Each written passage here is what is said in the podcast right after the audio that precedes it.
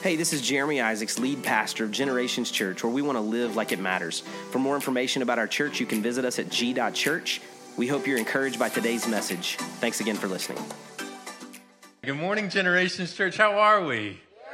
It's good to see you. It's such an honor to be here. It's wonderful to be home. So, this is not the space where I originally inhabited what was the Canton campus of Mount Paran North in 2012, but what a space this is. And it's wonderful to be back, and it's wonderful to see you. I'm grateful to Pastor Jeremy for this invitation, especially, and I'm grateful to him for his influence in my life. So, when I first started ministry, right out of Lee University in 2009, I was a pimply faced 22 year old kid, and he brought me and my wife on to serve as college pastor under him, and then two years later to serve as a worship pastor. And he has played a tremendous role in my ministerial development. He let me fail and succeed and was there to give me wisdom along the way. And I owe much of my ministerial life and journey to his leadership and friendship. I know that you know this, but it's important that I say it.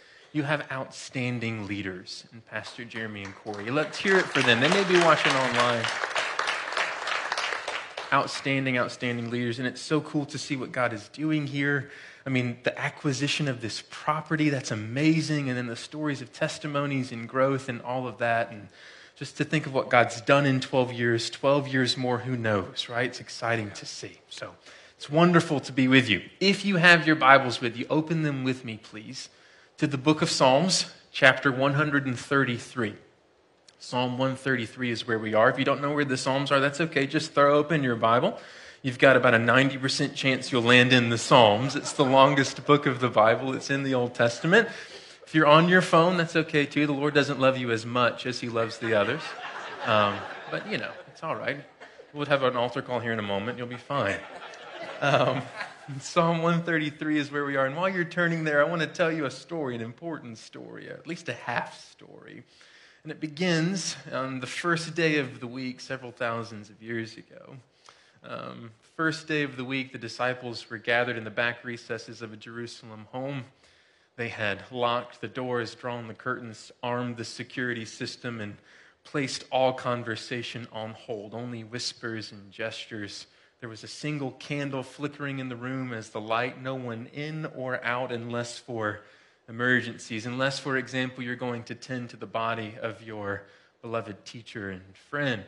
Earlier that morning, the beloved disciple and Simon Peter had ventured out to go see the tomb because they had heard from Mary Magdalene that the body had been stolen, but that just left more questions than it did answers. And to make matters worse, Mary Magdalene had come back a few hours later, breathless and rapping on the door, saying something about having seen the man she just reported missing, and those disciples just thought she was a desperate and disappointed woman. The last thing they needed were rumors circulating about Jewish ghosts and a stolen body because they knew that the mob that had killed their teacher would have them next. They were guilty by association with this failed Jewish Messiah who had a massive God complex. So, what was the solution in that moment on that day?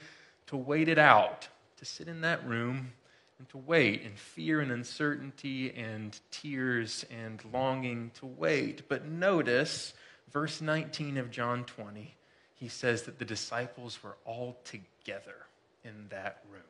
All right, we'll come back to that here in just a second. Psalm 133. You've just finished a series entitled Figuring Out Family. Now, this is not necessarily a part of that series, but we might consider it an appendix to the series at the end of the series to expand what we consider family to be, to be not just the people that we share a roof with, but to be the family of God. Psalm 133 is in a unique place in the Psalter, in the book of Psalms. It's in the Psalms of Ascent. And the Psalms of Ascent are 15 Psalms, Psalm 120 to 134, that are unique because they're the only collection of Psalms within the book of Psalms that are all found together. So we know, for example, that David wrote several Psalms, but they're scattered throughout the 150 Psalms. The Psalms of Ascent are unique. They're like a mini EP within the broader record, right? 120 to 134. And they're unique also for their content. They're concerned with small world family stuff. They're songs likely written by mothers and fathers as they made their way to Jerusalem to worship God. And so these are songs that you would listen to in the minivan on the drive to church. That kind of song. They're short, they're memorable, and they celebrate family themes. In Psalm 120, it starts with desperation and loneliness. This poor man is alone and he's afflicted and he's longing for peace and only has conflict. But by the time we reach the end of the Psalms of Ascent, Psalm 133 and 134, we're getting the, a foretaste of the destination, what the psalmist longs for. And Psalm 133 is a celebration of that longing, the community that he's finally found, the family of God that he's yearned for on the journey. Psalm 133 is a famous one. It's a psalm that I often heard in youth group when people weren't getting along and the youth pastor wanted us to be united. And so he would read this psalm for us and tell us on the mission trip, y'all quit with the drama, get over it, be God's united people. It's famous for that, but it's short and it's beautiful. We're going to work our way through. I'm going to read all of it for us, and then we'll have a brief introduction and work through some points together. But here's what the psalmist says in Psalm 133, verse 1 How very good and pleasant it is when kindred live together in unity.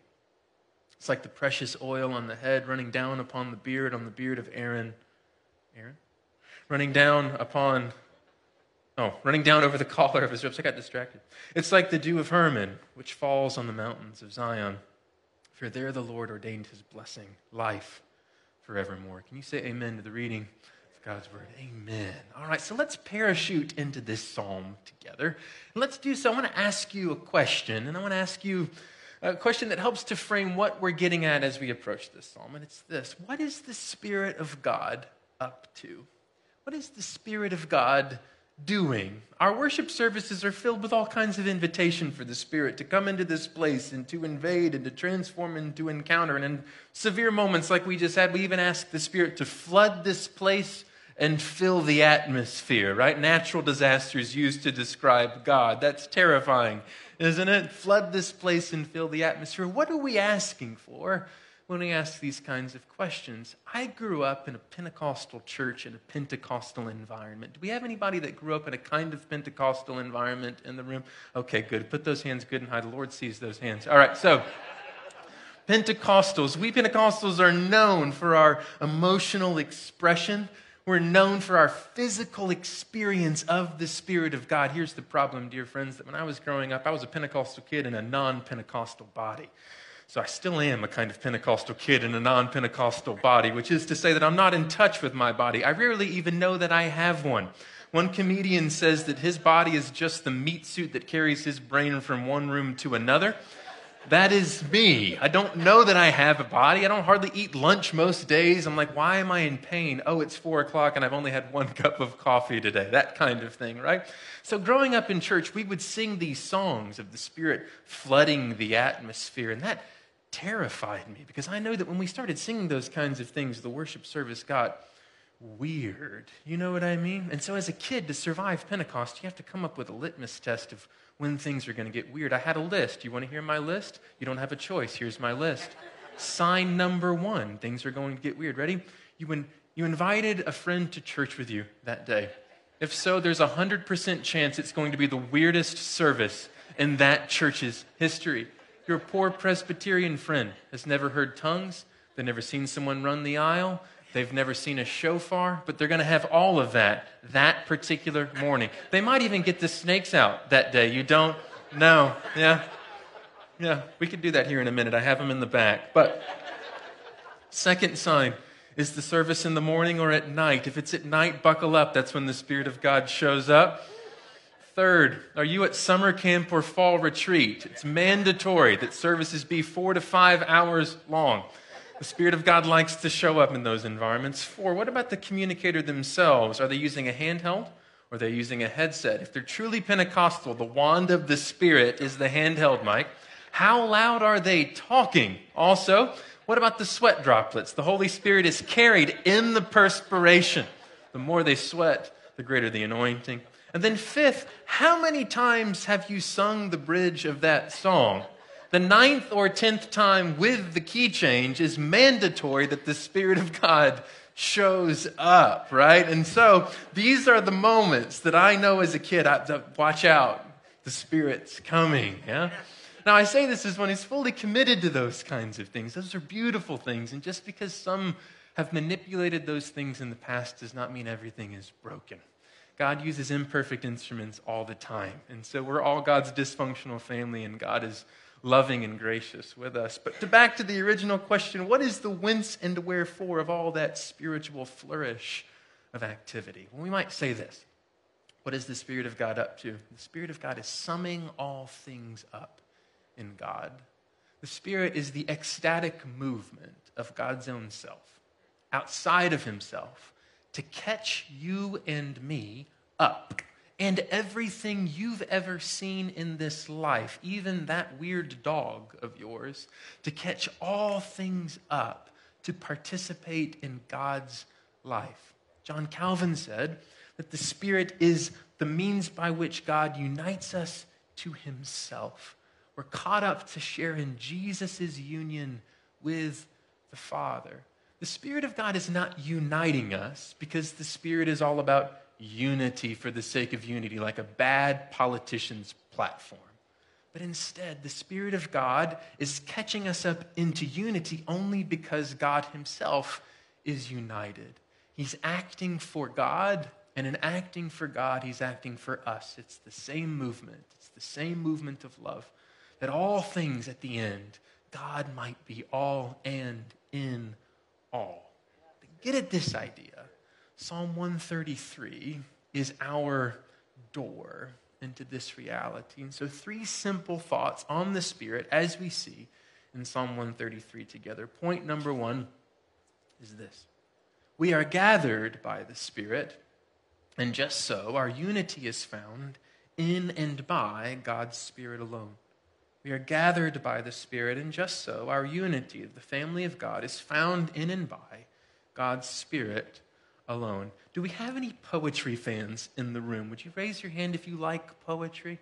There's four of us. All right, the rest of you can leave. All right, so there's a handful of us that like poetry. Many of us got rid of poetry the second that our literature class ended. But it's important when we read poetry to pay attention not only to what is there, but also to how it's there. So let's work with verse 1, starting with uh, uh, of, of Psalm 133. Here we go. Verse 1 How very good and pleasant it is when kindred live together in unity.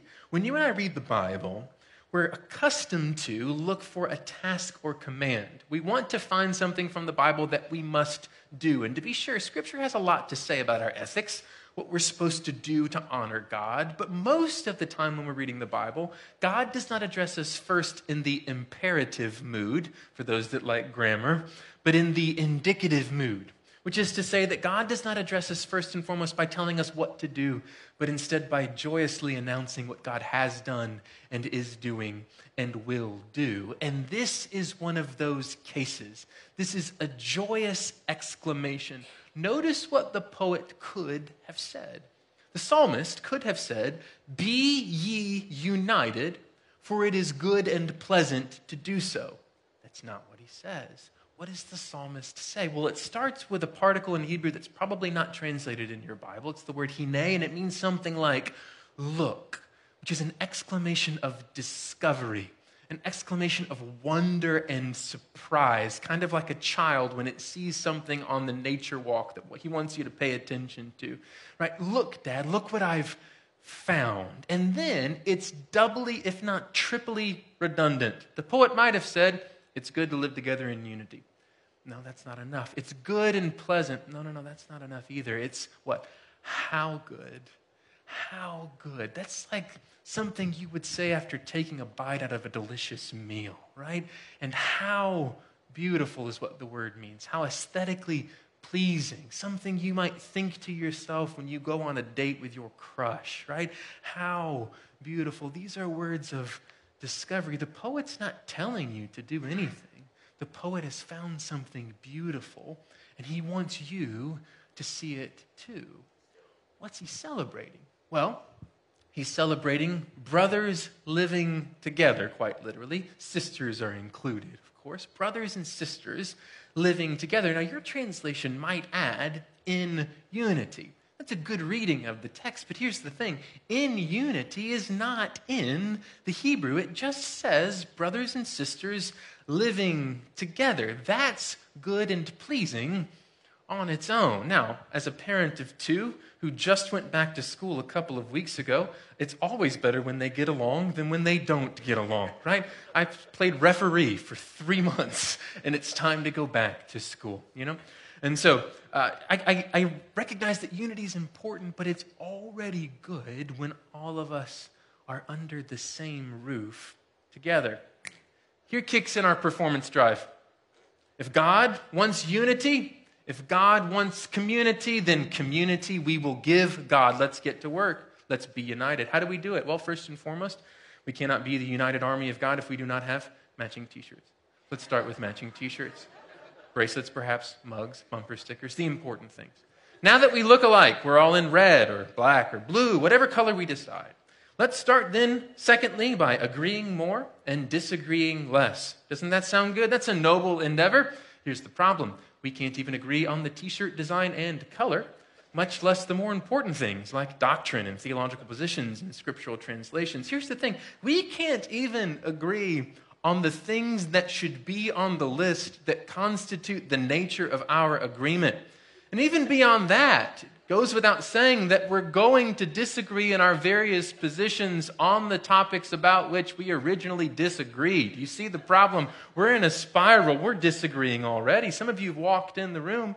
You disagree already with something here. You disagreed with the song lyric or the style of the music or the time you were asked to be here. You disagree with the sermon that you're hearing right now.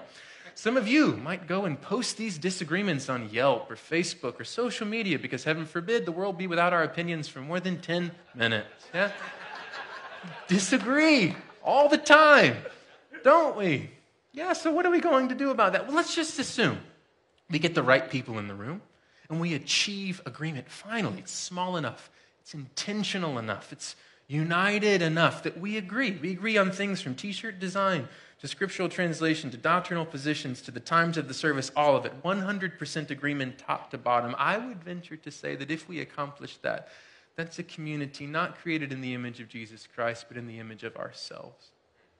That's a community we're in. we're all speaking the same language, but to use a scriptural example, we're using that language to build a tower into the heavens. We're all speaking the same language, but we're doing so at the cost of tongues of fire that have rested upon our brothers and sisters to proclaim the wonders of God in languages and ways that are not our own way. You see, unity in the hands of, of, of human beings inevitably becomes uniformity. We're always prone to just make others into our own image. You know what? God doesn't have to punish that either. God's punishment of that is to say, You want a community that looks just like you? I'll let you have it. Because even when we claim diversity, we often do it to enhance our own image. It's a corporate initiative to sell a few extra shoes or something. Or it's something to prove to the world that I'm inclusive and I like other people. We do it even to enhance our own self actualization. But God's going to say, fine, you want to live in your own echo chamber and, and deprive yourself of the truth? I'll let you do that. You want to deprive yourself of seeing my face in the image of someone not like you? That's its own kind of punishment. And here is where the scripture is smarter than we are. What is celebrated? How good and pleasant it is when who lives together in unity? Brothers and sisters. How many of you have siblings in the room? Virtually everyone. How many of you got to choose those siblings? Yeah, very few. If you did, we need to talk, right? Okay. We love our siblings, don't we? We do, even as an adult, right? I love my sister. I have a younger sister. I love her. But there's something about our siblings, even at this age. They show up for Thanksgiving, they're there for a couple hours, and it's, it's time for you to go home. Do you know what I mean? I love you, but you need to go home. And so, any of us only children in the room? Wow, what was it like never to be told no?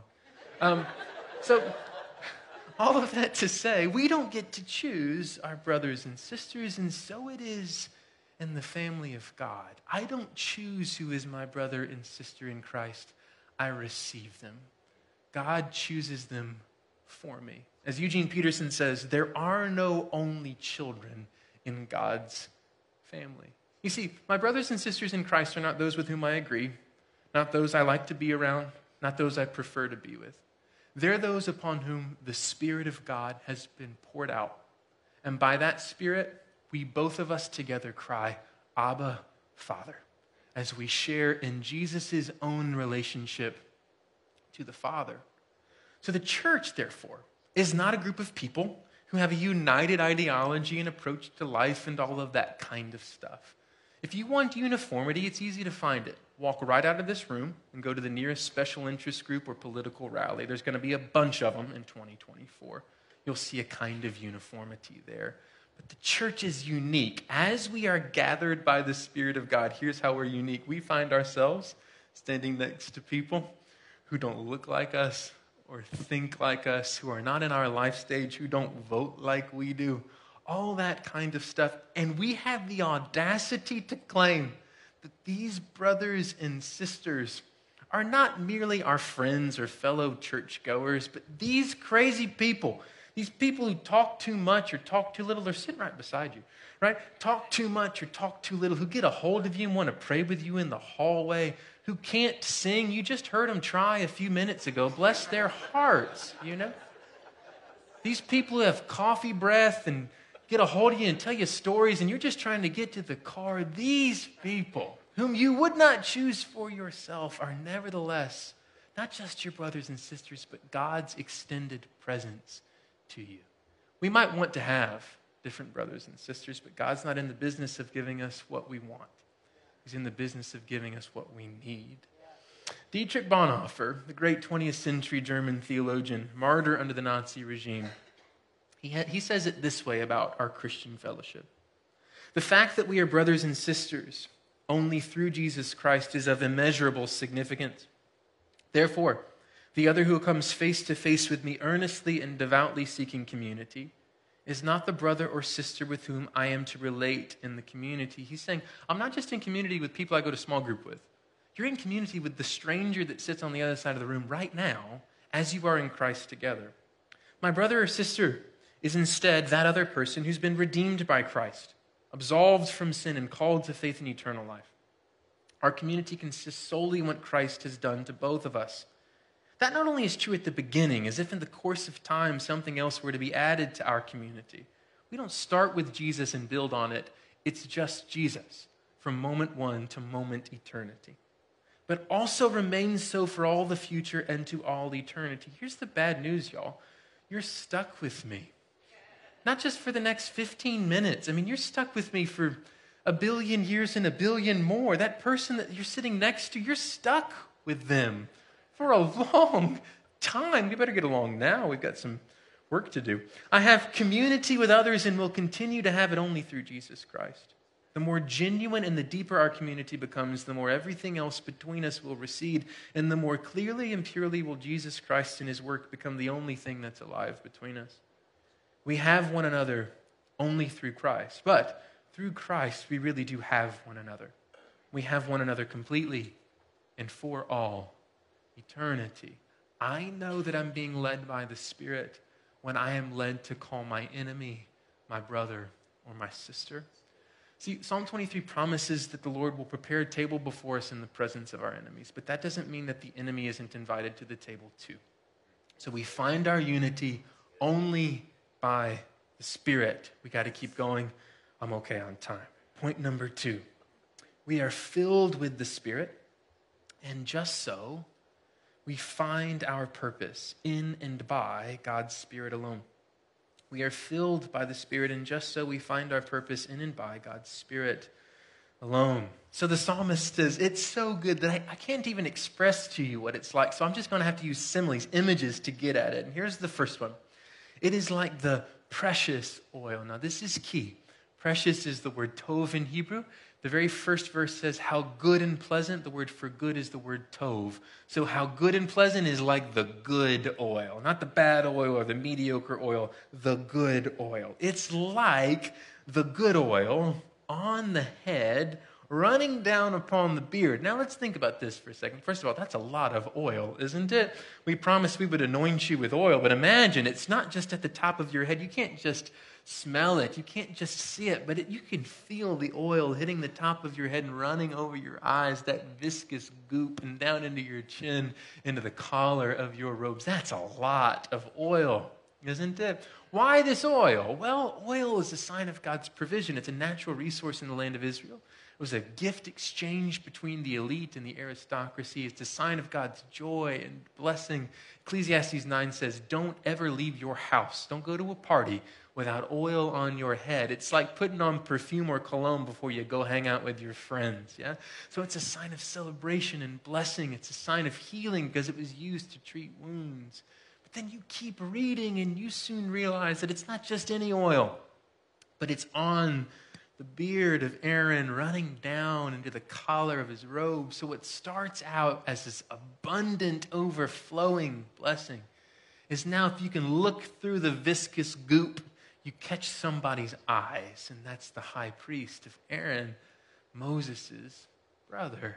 Why does that matter? Aaron, of course, the first one set apart to lead Israel as priest. And so you realize now this isn't just any oil, this is an oil that sets us apart. And where does it come from? Do you earn it? By no means. Did you ask for it? Nope. Can you pay for it? No. You received it just because God delights in pouring it out upon you. 1 Peter 2 says that we are a royal priesthood. You, dear friends, are priests. Put it on the resume for your next job interview. It says here, You're a priest? Yes, sir. I am. Since I was age five, I've been serving as priest, which means, therefore, that we are priests to the world, but we are also priests to one another. You want proof that God loves you? I don't need to show you a miracle to do it. You want proof that God's love you? Yes, can, loves you. You can look at the sunset and all the beautiful natural wonders, but you want the ultimate physical, concrete proof it's found in the brother or sister who sits right beside you. There isn't a Christian, some of you are like, I'm not so sure, but there isn't a Christian that you've encountered in your life that is not a priest, a physical extension of God towards you. We are priests toward one another. So God pours out his spirit as we are just willing to gather. And in that spirit outpouring, we find a purpose, but it doesn't end there. He keeps going. He says this in the next section It's like the dew of Mount Hermon, which falls on the mountains of Zion. Some of you have been wondering, what does the Bible say about Mountain Dew? It's a bad dad joke, isn't it? Isn't that great? Which one does God prefer? Code Red? Baja Blast, perhaps? The original? Probably Code Red, Red Letter Edition. I don't know. It just depends. Just everybody wants Taco Bell now, don't we? All right, so it's like the dew of Hermon which falls on the mountains of Zion. What's the dew of Hermon? That sounds odd. It sounds very biblical, doesn't it? Mount Hermon, 9,200 feet high. Has anybody been to the land of Israel before in this room? If you have, it's in the northernmost part of Israel, and you can see it from just about anywhere. It's this iconic landscape mark to Israel, a sign of God's provision and majesty to them. It's very high, and beneath the snowfall line, it's not just a little bit of dew like you have on your lawn when you walk out in the morning and the grass clippings stick to your feet. It's not like that kind of dew. It's a massive natural resource that comes cascading down the mountains and feeds all of the wildlife. And this is a blessing from heaven as it's conceived in the Old Testament. But here's the other thing it's not just falling down the mountain, it's going where? Running down to Mount Zion. Now, where's Mount Zion? That's where God's temple is. That's in Jerusalem. That's 130 miles away from Mount Hermon. That's not even close. And not only that, Mount Zion is only about 2,200 feet high, 2,500 feet high, something like that, much smaller than Mount Hermon. But notice how abundant the blessing of the Spirit is. As we are gathered, God pours out his abundant, life giving waters that are so overwhelming. They don't just flood the natural landscape, but come flooding all the way from north to south. And if you know your Bible well, you know that after the reign of Solomon, the tribes of Israel are divided between north and south. But here, the waters of the Spirit are poured out such that north and south are now united and that we are flooded by the grace of God. In this room this morning, if you have the eyes of faith to see it, in this room is the anointing of the Holy Spirit upon every head that has entered this place and is the abundant life giving waters that draws us together beyond our disagreements and disunities to be the one people of God. Our unity is not in our brand, our unity is not in our shared convictions, although those things are important. Our unity is in the Spirit, and it's in that Spirit that we also have a calling. Third and finally, we are blessed by the Spirit, and just so, we have a future in and by God's Spirit alone. We are blessed by the Spirit, and just so, we have a future in and by God's Spirit alone. So, after these two images, the oil and the water, and notice too, as you read the poetry, oil moves slowly as it's poured out, waters move quickly. So the image picks up pace as you move from oil to water. And now, what does the psalmist say in his concluding remarks?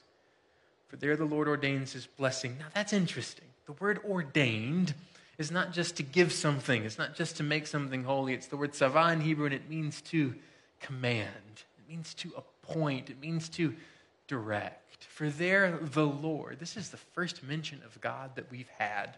We've seen images of God, signs of God, but now the Lord is ordaining, appointing his blessing. And here's what's so cool it's not just a blessing, this weekly gathering, it's not just a blessing of a, a pick me up to help you get through a case of the Mondays tomorrow. It's not just a kind of encouraging note to help you through a hard time. I hope you do receive that, by the way, in this gathering and any gathering of God's people.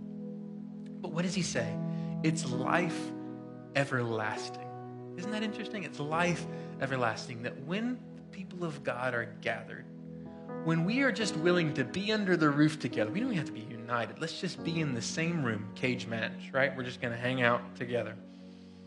Then, as we gather and wait for the Spirit of God, God says, You want a taste of heaven? You don't know what heaven's like? Then it's right here in the concrete physicality of my presence to you, in your brother and in your sister. When's the last time that you were with people that you love more than anything in the world? All of you together under one roof, family and friends. You're in that moment. There's no agenda for that moment. There's no business meeting. Nobody's about to sell you something. You're not waiting for the pitch at the end of the meeting. But you're sitting there around the table or around the fire, wherever you happen to be. And you find yourself losing track of time. You know that feeling? You don't know if it's been five minutes or five hours. You're laughing so hard your belly hurts. And you're totally yourself. You don't have a guard up. There's no social face. There's no trying to impress anyone. You're not worried about where your body is or what kind of tone of voice you use, but you're totally yourself and they're totally themselves. And you look at your watch and you go, My word, it's after one o'clock. We got to be getting home. We got work tomorrow. We got church tomorrow, etc. That might have been 10 years ago. It might have been 24 hours ago. I don't know. But in that moment, as you lost track of time, the concrete meal in front of you, their presence, that laughter, that wonder, that's the Spirit's gift and saying, You want more of that?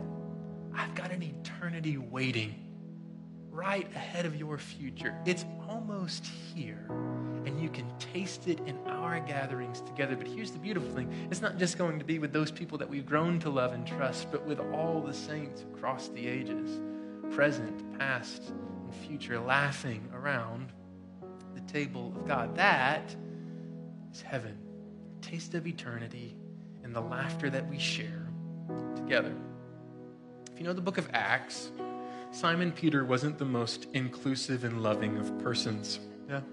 He always does dumb things.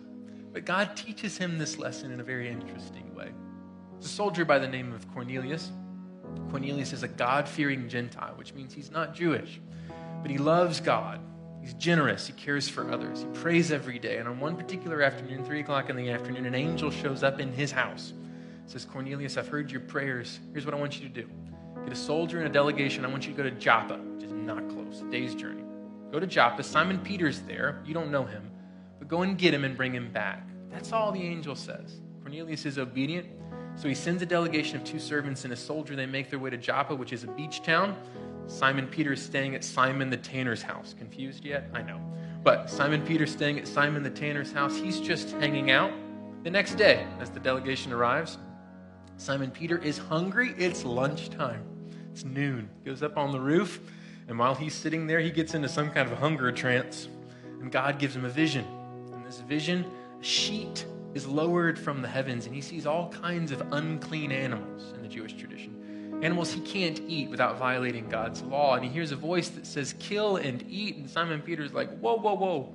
This food has never touched my lips. I'm not unclean in this way. And God says, Don't call unclean what I've declared clean. Don't call unclean what I've declared clean. God says it three times. And then the vision goes away, and Simon Peter's just left staring into the void, going, Am I just hungry, or was that God? Right? The delegation shows up. They knock on the gate, and as soon as they show up, while Simon Peter's still on the roof, God's voice comes to Simon Peter and says, These men are here.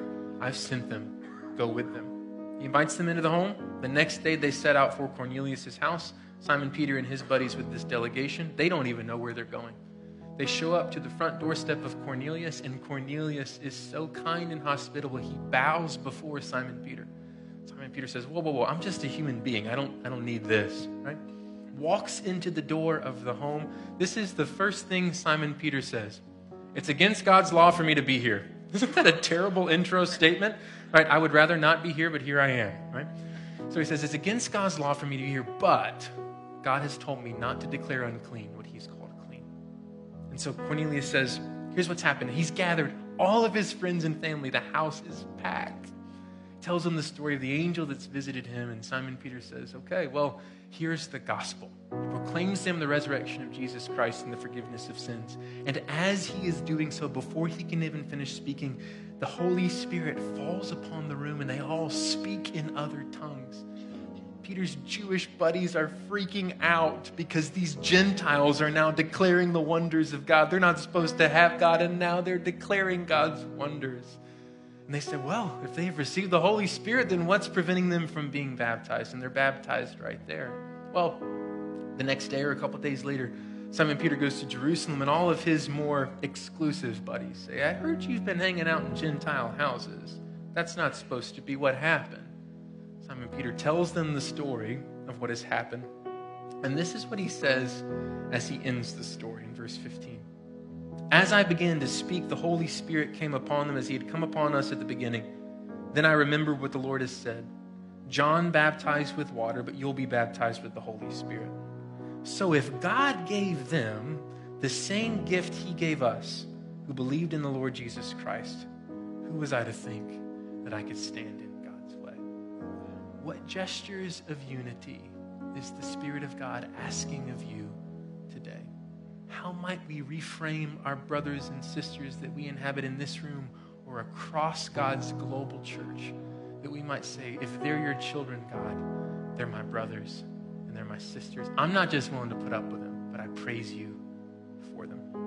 When we last saw our disciples, they were huddled in a house, terrified, but they were all together one place. John 20 says this On the evening of that first day of the week, when the disciples were together, with the doors locked for fear of the Jews, Jesus came and stood among them and said, Peace be with you. Oh, how good and pleasant it is. After he said this, he showed them his hands and side. The disciples were overjoyed when they saw the Lord. It's like the precious oil on the head running down like the dew of Hermon, which falls on the mountains of Zion. Again, Jesus said, Peace be with you. As the Father has sent me, I'm sending you.